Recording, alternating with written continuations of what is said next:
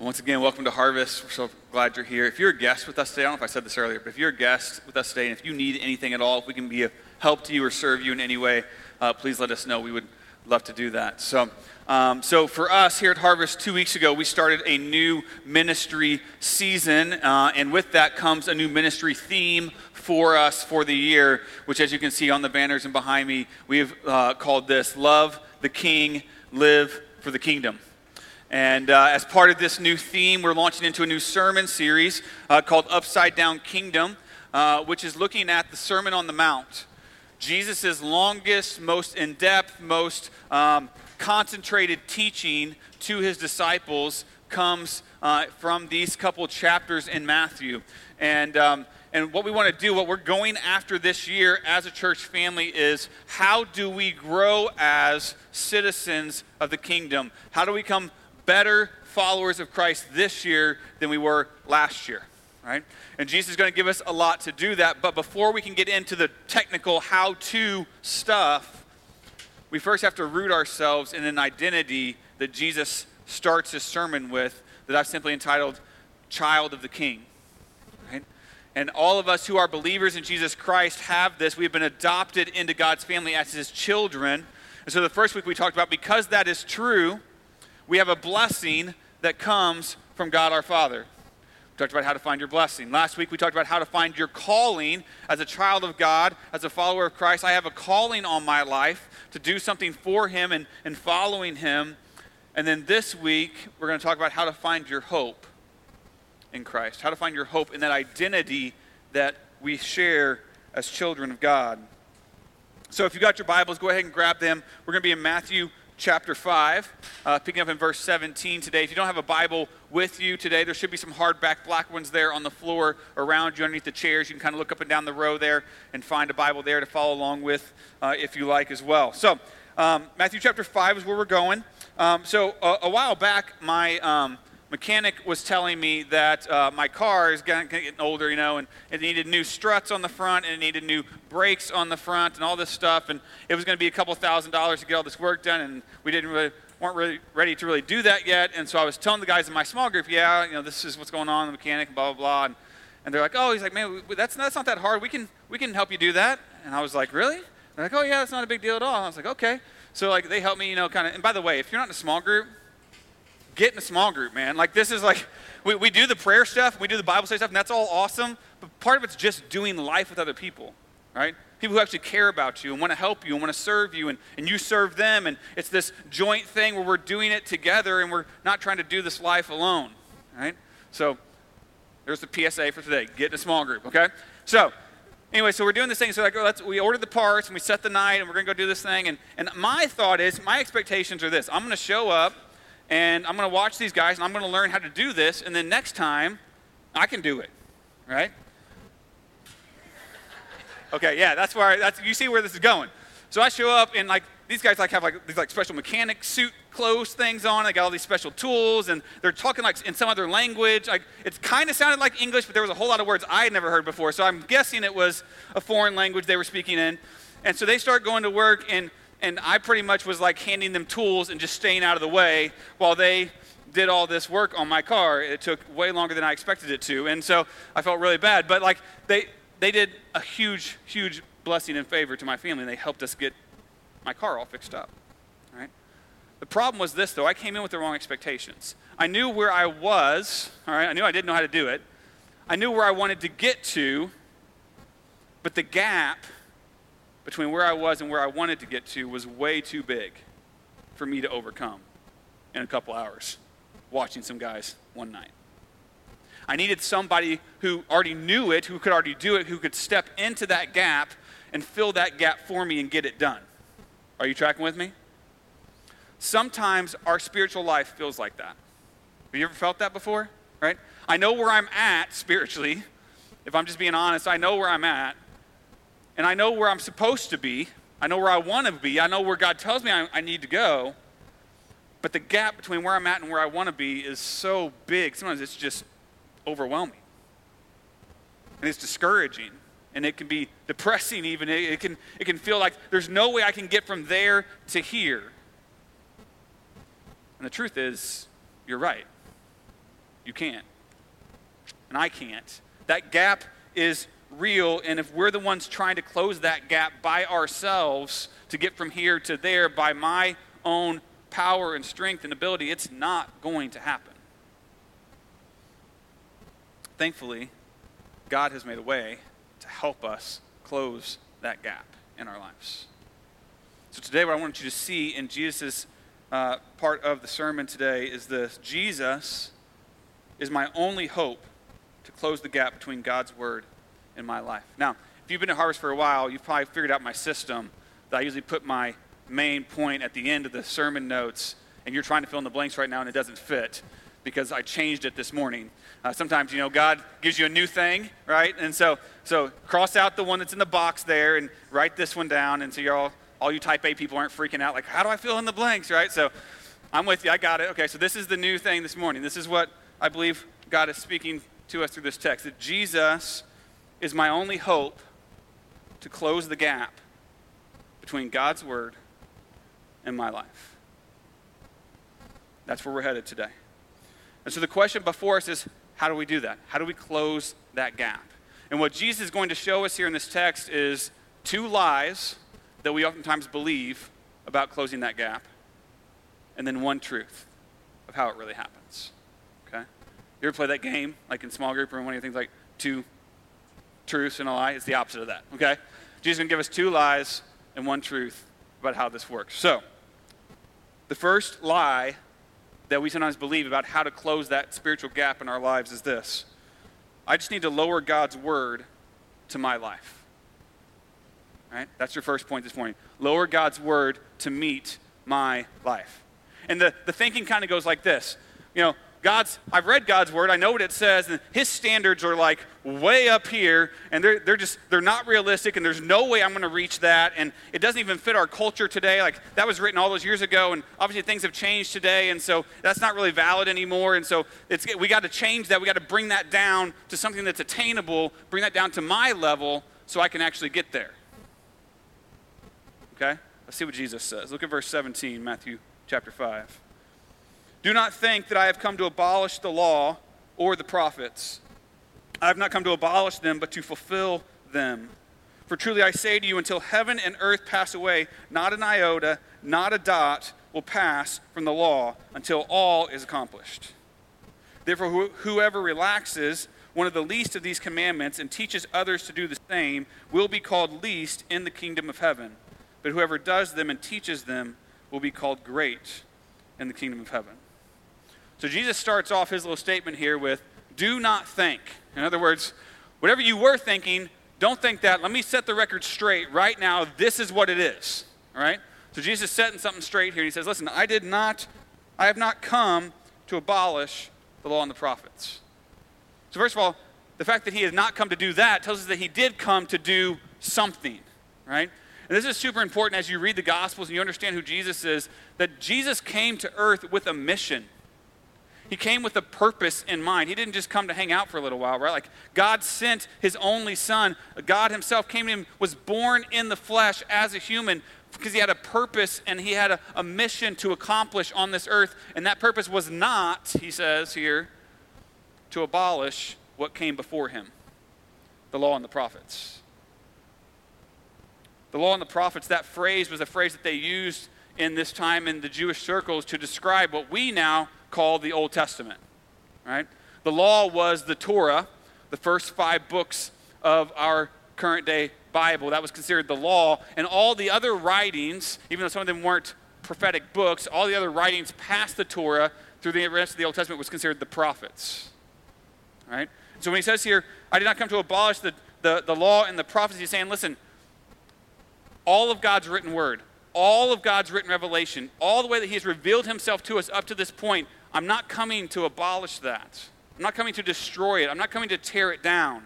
The word abolish literally means to like, like demo a building, right? All you Chip and Joanna fans, like he's like, it's not demo day. I'm not coming to demo the law.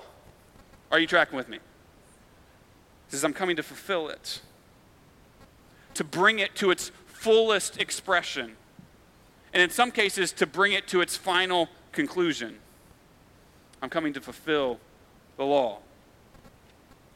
You see, what, what Jesus is getting ready to do in the next part of his sermon that we're going to start next week is he's going to start taking all these Old Testament laws and he's saying, the prophets or Moses or whoever said this, but I say this. And he's going to explain how to take what was already written in God's word and apply it to the human heart in a way that actually lines up with the gospel rather than is contrary to the gospel. The law, the word wasn't wrong, the application that was happening in the hearts of the Jewish people was the problem.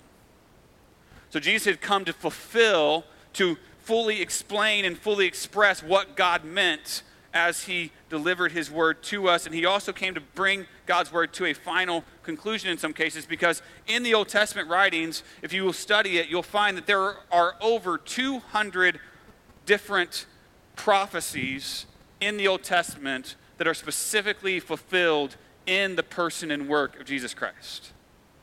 Okay? Now, I'm not giving you the full list of 200. It's okay. You can breathe. All right? We're not going to be here all day.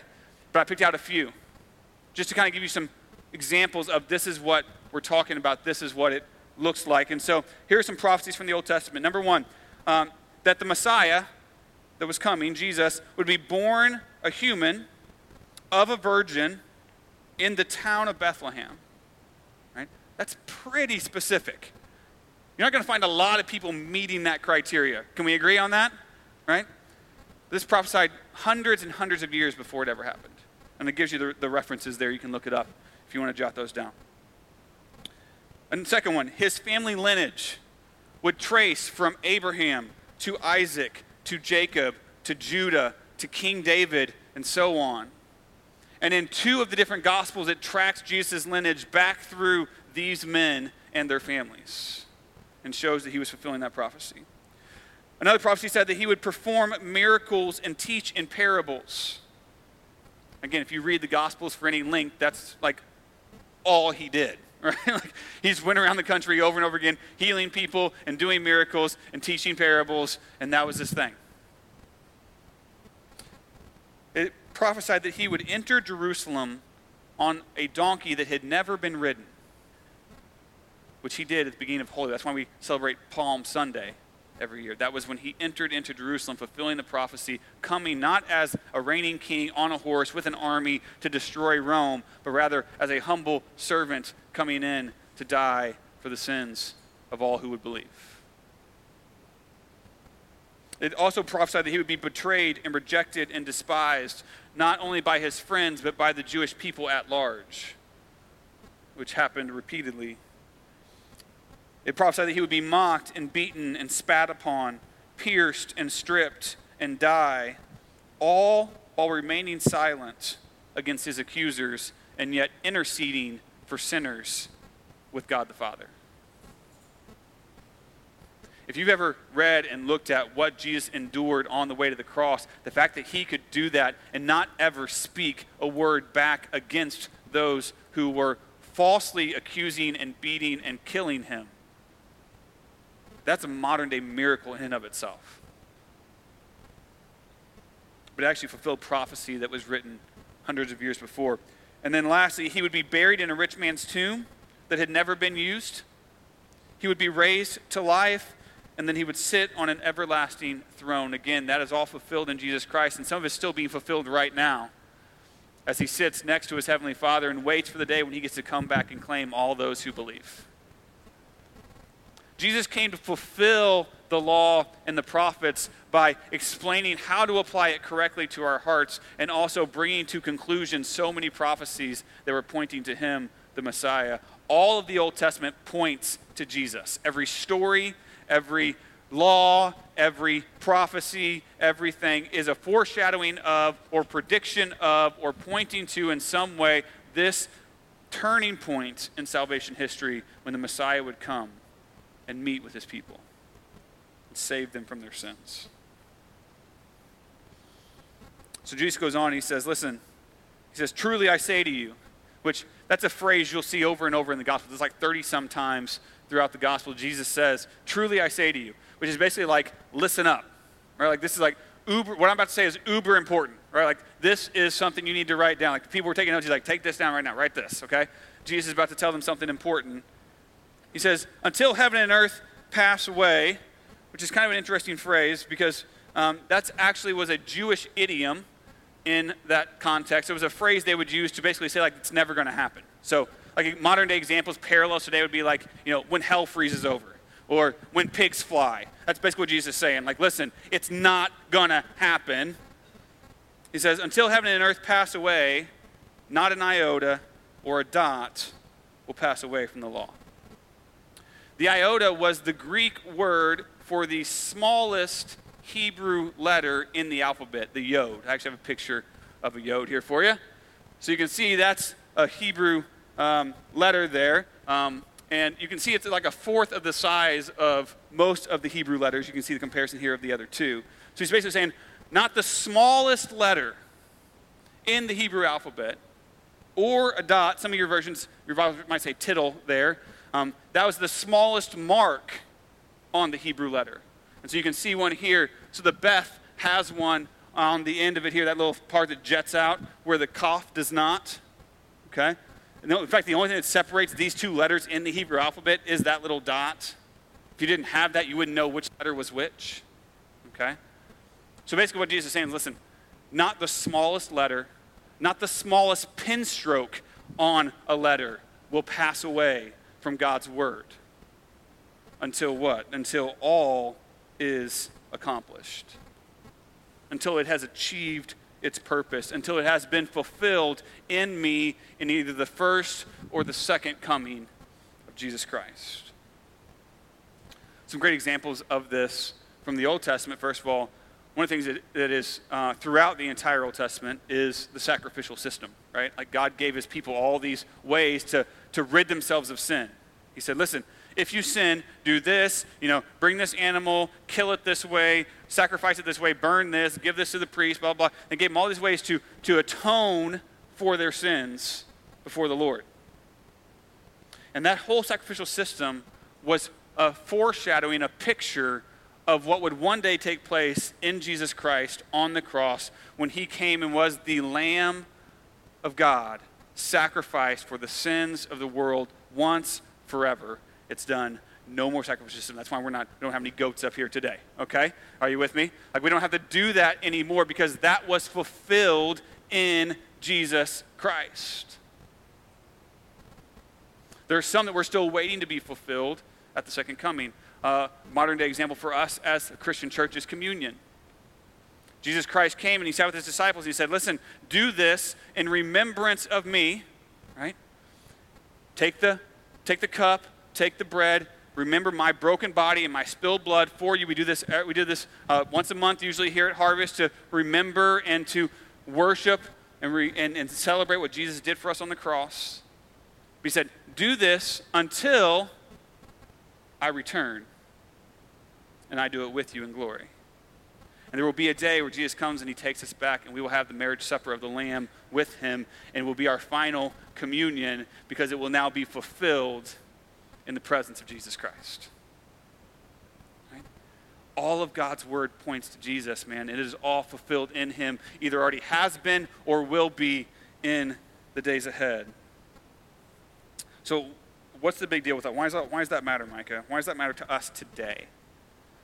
Well, here's one thing that it, it matters. If you're a Christian, if you're a follower of Christ, all of God's word is for you today. There are some who would teach and preach and proclaim that the Old Testament is no longer necessary or valid, or we don't need to teach that, we don't need to study that. We've got the New Testament, it's all changed. Now we've got Jesus, it's all gospel, it's all New Testament. We can ditch the Old Testament stuff. The only problem with that is Jesus. he said, None of it's passing away until it is fulfilled in me. I'm not abolishing it. I'm not getting rid of it. This is still valid for you today. The only difference is you need to apply it through the person and the work of Jesus, not through the Old Testament system. So here at Harvest, we believe in the full counsel of God, that all of His word is still valid. That's why we've done sermon series in the minor prophets, we've done sermon series in the Psalms, we've done sermon series in some of the Old Testament history books. Like we have done Oh, because it still applies to us today. Then Jesus goes on, look at verse 19. Whoever relaxes one of the least of these commandments. Relaxes is kind of a weird word in that context. Some of your versions might have a different word. It basically means to change or to minimize, or in some cases, even to set aside. To say, well, you know, that commandment, that's, that's not really that big of a deal. We can kind of push that over here. We don't really need to worry about that one anymore. We can just not do that one. Or we can change it to make it fit what we want. He says, anybody who does that and teaches others the same. And what's interesting when he talks about that is sometimes we teach through our words, sometimes we teach through our lives. Are you tracking with me? Right? And all the parents whose kids ever said a word that you didn't think they knew, say, Amen. Right? Like sometimes we preach through our words, sometimes we preach through our lives. They see it in us. And they learn it by how we do it. So sometimes we might not be telling our kids or telling our neighbors or telling our friends or our coworkers that this is okay, but by us not following God's law and God's word and them seeing us do that, we're teaching them to do the same. Right? So whoever relaxes the least commandment and teaches others to do the same will be least in the kingdom. Now, he's not saying you'll be kicked out. Right, he's not saying that if you do this, you're no longer saved, that you lose your salvation or you don't get in. He's just saying, listen, I can't use you.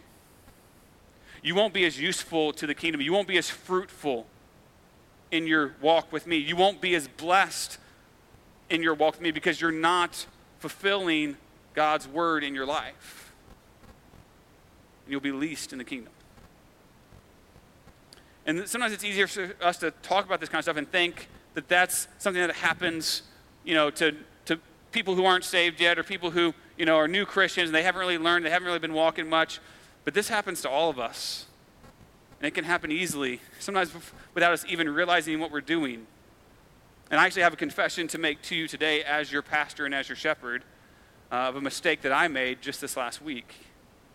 Last Sunday, as I was preaching, I gave you an illustration of a TV show that had not yet come out, and so therefore I had not yet seen. Finally came out this weekend, and I watched a couple episodes, and there was some highly inappropriate material in that episode. So I made a rookie pastor mistake to put something before you that might entice you to go see it when it's probably not something you should see, or not something I should see. Sorry to bust your bubble on that one. Um, but by me laying it out there, there's some level of endorsement in that. And I'm relaxing God's word by my deed in front of you. And that's not okay. So sometimes you do it and you don't even realize you're doing it until it's too late and you have to go back and you have to confess. So please forgive me and please take heed of what I'm telling you today about that.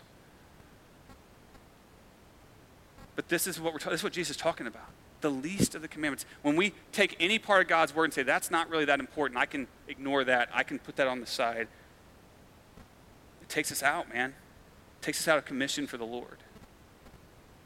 But then he goes on, he says, Whoever does the least of these commandments, whoever holds fast, whoever obeys God's word and teaches others to do the same, both in word and in deed, will be great in the kingdom that you'll be fruitful and you'll be useful and you'll be blessed by the Lord as you do these things. That's a promise from Jesus himself. And we need to be doing this. We need to be encouraging one another in our small groups, in our church, in our neighborhoods, in our homes. We need to be teaching one another how to do God's word more. One of the ways that we've been discussing uh, that we're going to start this year with our kids is we're wanting as a church, as adults, whether they're your kids or not, all right, we all have a responsibility to be discipling the next generation in our church. And we're looking for opportunities of how can we be showing them in word and deed how to follow Jesus. And so this year, three or four times, we're actually going to have our K, our kindergarten through fifth graders come in and worship with us here in this room so they can see, hey, when we're down there doing our worship thing, mommy and daddy and all the adults are doing their worship thing too. Right? And we're all in this together, and it's not just something that's good for us and not good for them. And so they're going to be in here a couple times this, this year, and they're probably going to cry, and they're probably going to drop stuff and make noise, and that's okay, parents, all right? You can already, like, just breathe, and I'm okay with that. It's not going to bother me. It's not going to bother anybody else here. We're going to have them here so they can learn in word and deed how to worship the Lord. Amen? We want to be following God's word growing up, many of you know I was a, a pastor's kid. My dad was a pastor, and um, and there's certain challenges that come with being a pastor's kid, and one of them is that um, a lot of people um, expect you to be different and even perfect in some ways. Like you're you can't mess up because you're the the pastor's kid, right? And uh, the problem with that for me was um, I, I didn't like being told what I could and couldn't do. And so, um, so this kind of went bad for me several times. And I think I've told this story before. There was one time I remember I was in kindergarten. It was the end of the day. We're sitting at our table, whatever, waiting for mom and dad to come pick us up. And one of the kids at the table made some remark about, oh, Mikey can't do that. He's a pastor's kid. And I'm like, oh, yeah, you just watch. And so I sneaked back to the back of the room where we had all the art supplies, and I got a, a, bottle of glue and I snuck back up to the table and I proceeded to glue uh, the girl next to me her backpack to the desk, um, just to prove that I could. And so um, I think I got a spanking over that. They could still spank you back then in school, and so I think I got a spanking from the teacher over that one. But um, it was I wasn't trying to be ornery. I mean, I wasn't a mean kid, but there was just certain ways that I would. I was smart enough to figure out how can I work the system and manipulate things and find the loophole to show what I want to do or do what I want to do or whatever. You, are you right? Are you, are you, with me? We all, we all, we all did this as kids. Don't act like I'm the only one. Y'all are looking at me like with those eyes, like I can't believe you. Like your kids do it, my kids do it. We did it when we were kids. There's certain ways that we try to manipulate the system to get around it to do what we want to do. The old ignore tactic, right? Like what? Well, I didn't hear you say that. I didn't know you wanted me to. Well, you, I didn't know you wanted me to, you know, take out the trash. I didn't hear you say that, Dad. Anybody play that one before, right? Like or, um, or, you know, or the, the minimize tactic of mom comes in and she told you to clean your room and you cleaned it all up. She comes in, she opens the closet and everything goes right like down onto the floor again. You're, she's like, I told you to clean your room. You're like, I did clean my room. You didn't say anything about the closet, right? Like, you knew what she meant. You were minimizing it. Or sometimes it's the overrule tactic, right? Like, this is the one that got us in the most trouble in our house when I was growing up. If you did this, man, you were like in big time hot water. Like you go to dad, and you're like, hey, dad, can I go do blah, blah, blah? And he's like, no. Hey, mom, can I do blah, blah, blah? And she was like, oh, yeah, sure. You're hoping mom's going to overrule dad, right? So that like you get to go do whatever. And then if they talk, then you're like even in worse trouble. We, we do this kind of stuff. Not only did we do it as kids with our parents and our kids do it with us, but sometimes we kind of do this stuff with God, right? We kind of do the same thing spiritually. We try, try to work the system and find the way of, you know, well, I, I didn't know that, God. Like, I didn't think about that. Like, He doesn't know our thoughts and, like, He can't see what's going on inside of us and we're going to fool Him in some way. Or we try to find the loophole. Like, well, I know it says this, but, you know, over here it says this, and so blah, blah, blah. And, or the overrule tactic. I hear this a lot today, and it, it grieves me I know God's word says this, but you know, our government says this, and so I can't do that. I got to do this. Or our culture says this, or um, you know, um, you know, just or, you know, I know God says to do this, but that's not even logically. That doesn't even logically make sense. That's that's against reason and understanding. So obviously that's wrong and outdated. And so I know better than God, and I can overrule that or science has proven this over here, and so obviously they know more than God does. And we try to find ways to overrule what we don't like in God's word so we don't have to do it. The worst part is when we use God's word to try to do that. Well, I know it says this and over here, but this verse says X, and obviously those don't match together, and so I got to do this and that, or like God's word contradicts itself when obviously that's not the case. It's a misunderstanding on our part, not a misunderstanding on his part. We have to be careful that we're not minimizing, relaxing God's word, because when I do that, it seems like a win in the short term, but it's really a loss. It's, it's all for nothing. Because think about it. If, I, if my only hope for the future is based on my own standard of behavior and sinfulness, that's not going anywhere good, right? Like when we're left to our own devices, that does not bring hope. That brings despair and destruction, and that's not what we want. That's not what God wants for us. The only way forward with God is following His standards and His holiness. Let me say it this way Jesus didn't come to lower God's standard to our sinfulness. That wasn't his reason. That wasn't his purpose or his mission. He didn't come to say, oh, that doesn't apply anymore. Don't worry about that. We'll change it for you guys. I know you guys can't do that, so we'll, we'll lower the bar so it gets to where you can finally reach it. Jesus did not come to do that. So the first lie is that I can lower God's word to meet my life. The second lie this morning of how to bridge that gap spiritually in our lives is that I can lift my life to God's word. Point number two. The second tactic we try oftentimes is try to, to lift myself up and to get myself up to meet God's standard, right? God's standards are high, but if I, if I try hard enough and if I work and if I, if I put in the effort, I, I can get there. And, and even if I don't quite get there, God will see my effort and He'll look favorably on the fact that at least I tried to do it and He'll, he'll let me in and it'll be okay. Look at verse 20. Jesus goes on, He says, For I tell you, unless your righteousness exceeds that of the scribes and the Pharisees, you will never enter the kingdom of heaven your righteousness, your ability to keep the law, to do exactly what God has said.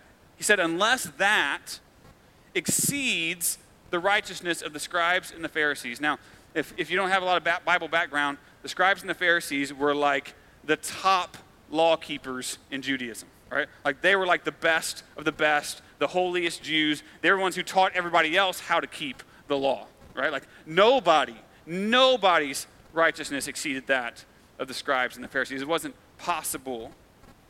You would have to be better than the best. Today, you would be like having more number one singles than the Beatles, right? Like, like having more money than Bill Gates, having more friends than Mark Zuckerberg, right? Like, it's like you, you, would, you would have to be better than the best.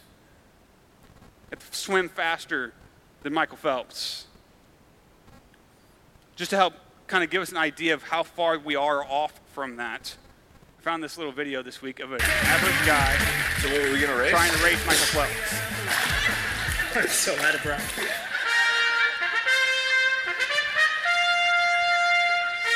I have hats, but just let's do this. Take your mark.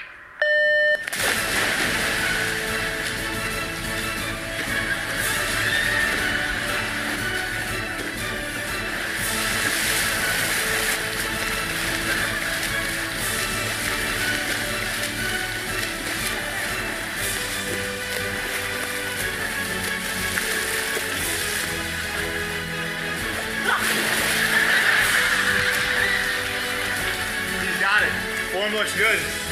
Almost there.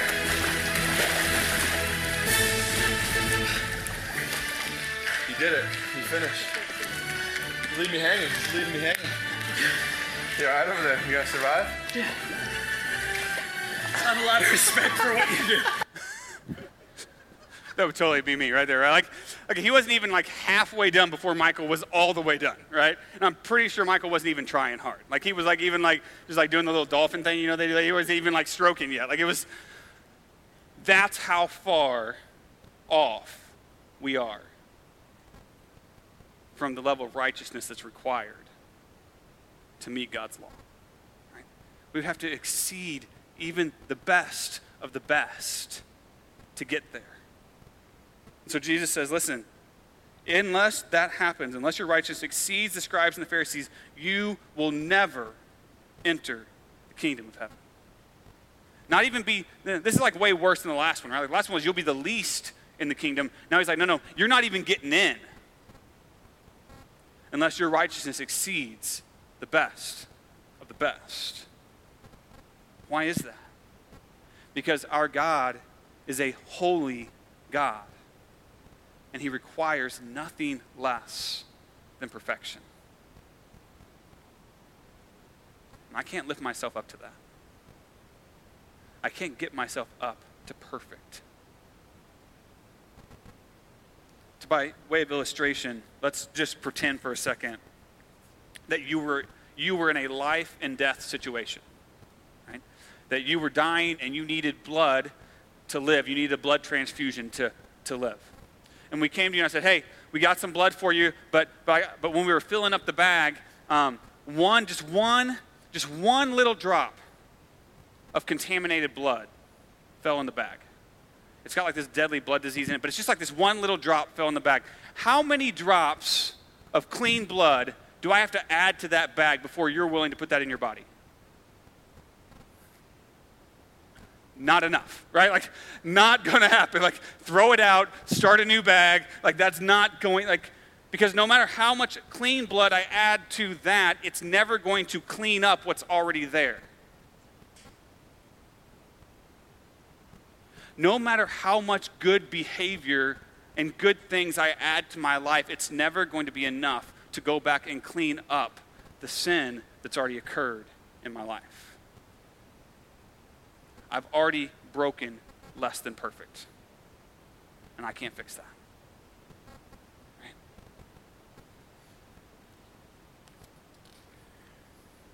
Jesus didn't come to lift our behavior to God's standard. Really, this is where they get lost. This is where they miss it. They think that Jesus came to teach us how to be better versions of ourselves. He did not come to teach you how to fix your behavior and do better and act, act you know, more moral. And he didn't come to create a better version of you. He came to show you that you can't get there and you need him.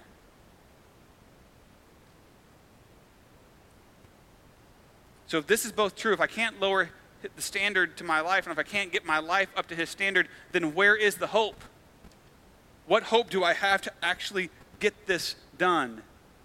Point number three this morning look to the Word for new life. Verse 20 says this For I tell you, unless your righteousness exceeds that of the scribes and the Pharisees, you will never enter the kingdom of heaven. Righteousness that exceeds the scribes and the Pharisees actually is possible. It is possible. But there's only one way to get it. Let me strike that. There's only one man who can do it. The only way we get that level of righteousness is through Jesus Christ. He's the only one who could perfectly fulfill the law and earn the righteousness that we need. 2 Corinthians 5:21 says it like this.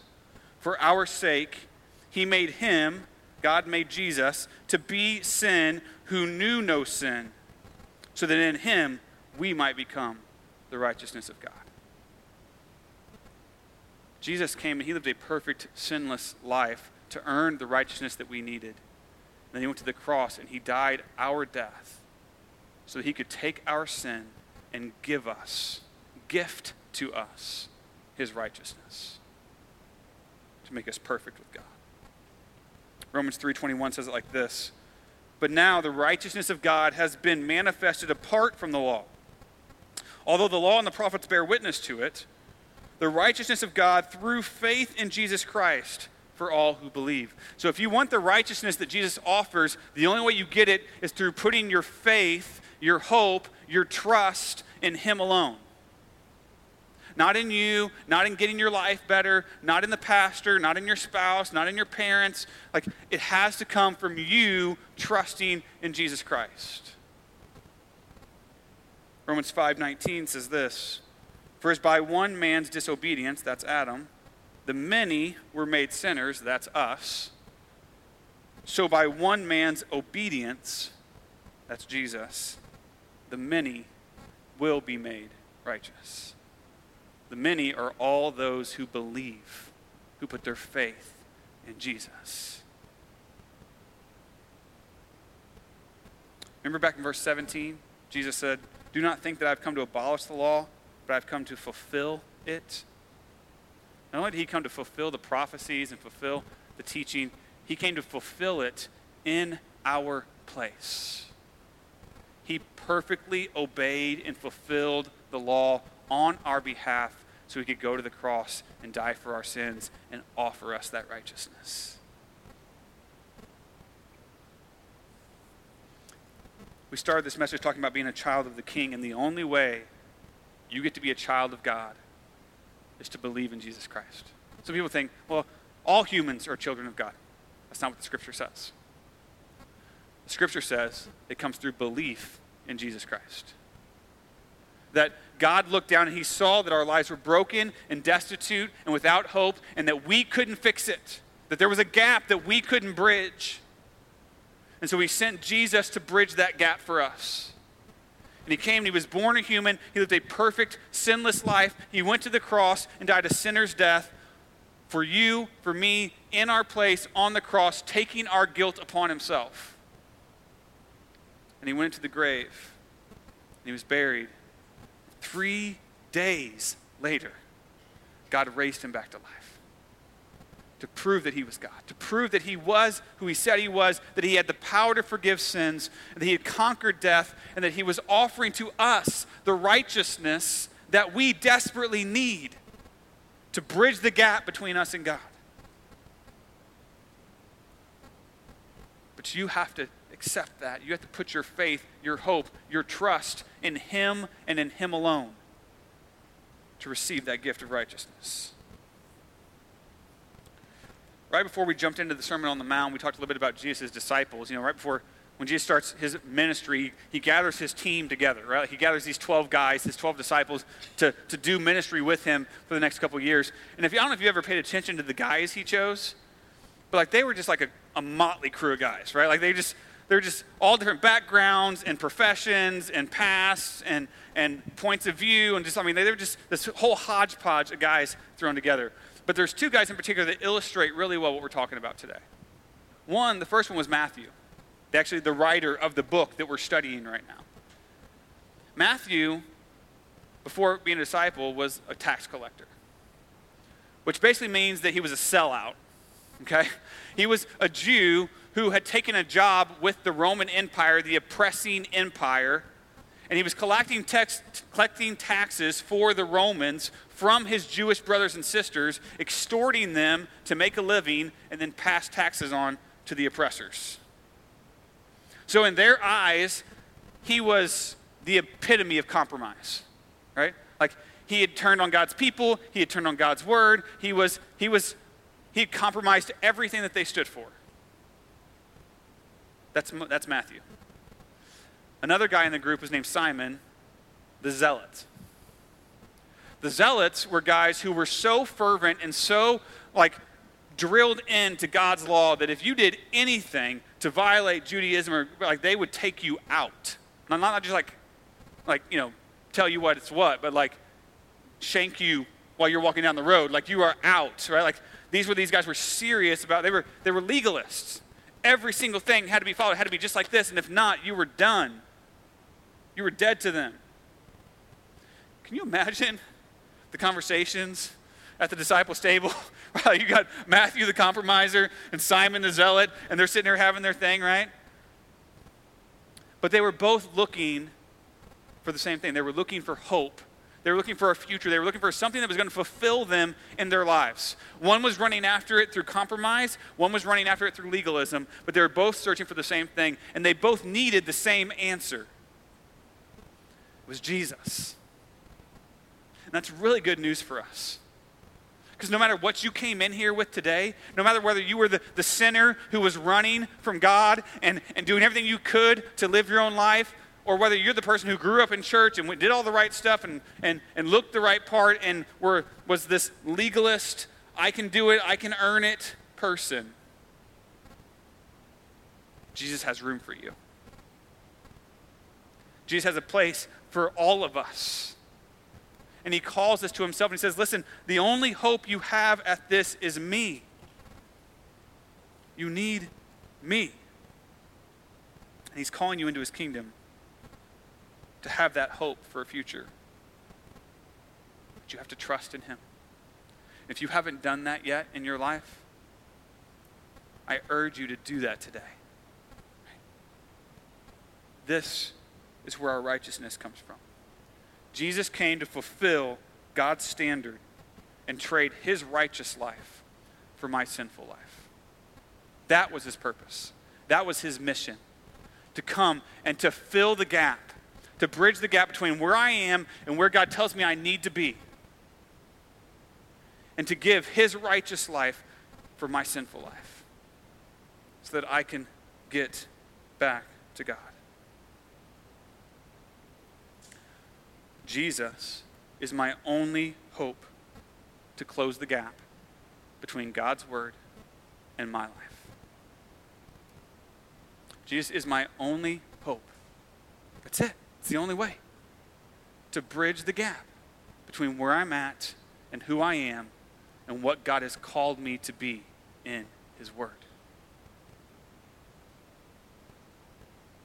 It's interesting in the book of John, the Gospel of John, it starts off by calling Jesus not by his name, not by God the Son, but he's actually called the Word.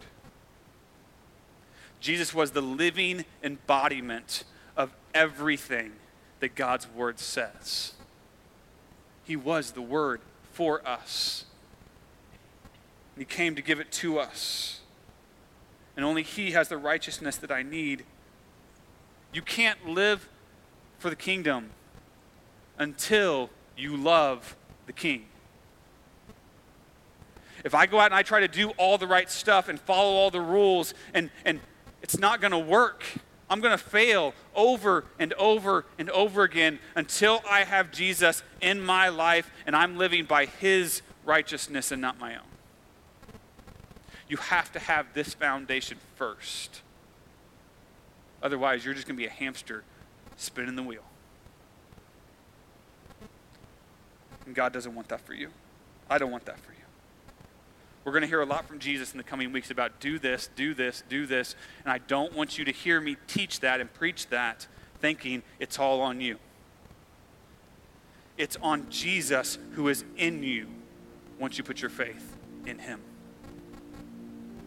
He changes us, He grows us, He moves us deeper into living for the kingdom as we love the King. It all starts here, putting your hope in Jesus first.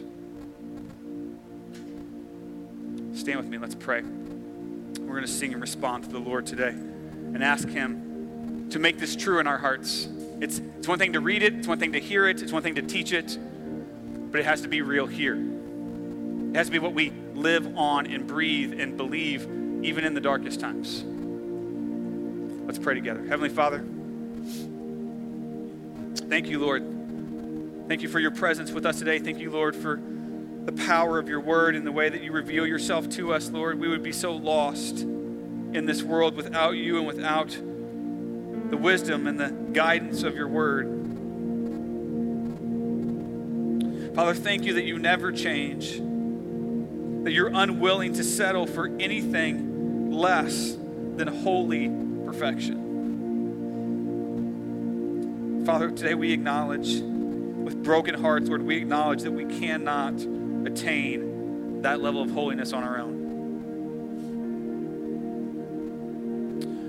And we thank you, Lord, that you made a way, that you sent your Son to make a way for us, to be perfect for us. Hear us today, Lord, as we cry out to you, as we sing, as we confess, as we pray. Lord, hear our great need for your forgiveness hear our great need for your righteousness. Lord, we need you today. Now and forevermore, we need you. Meet with us now. In Christ, we pray.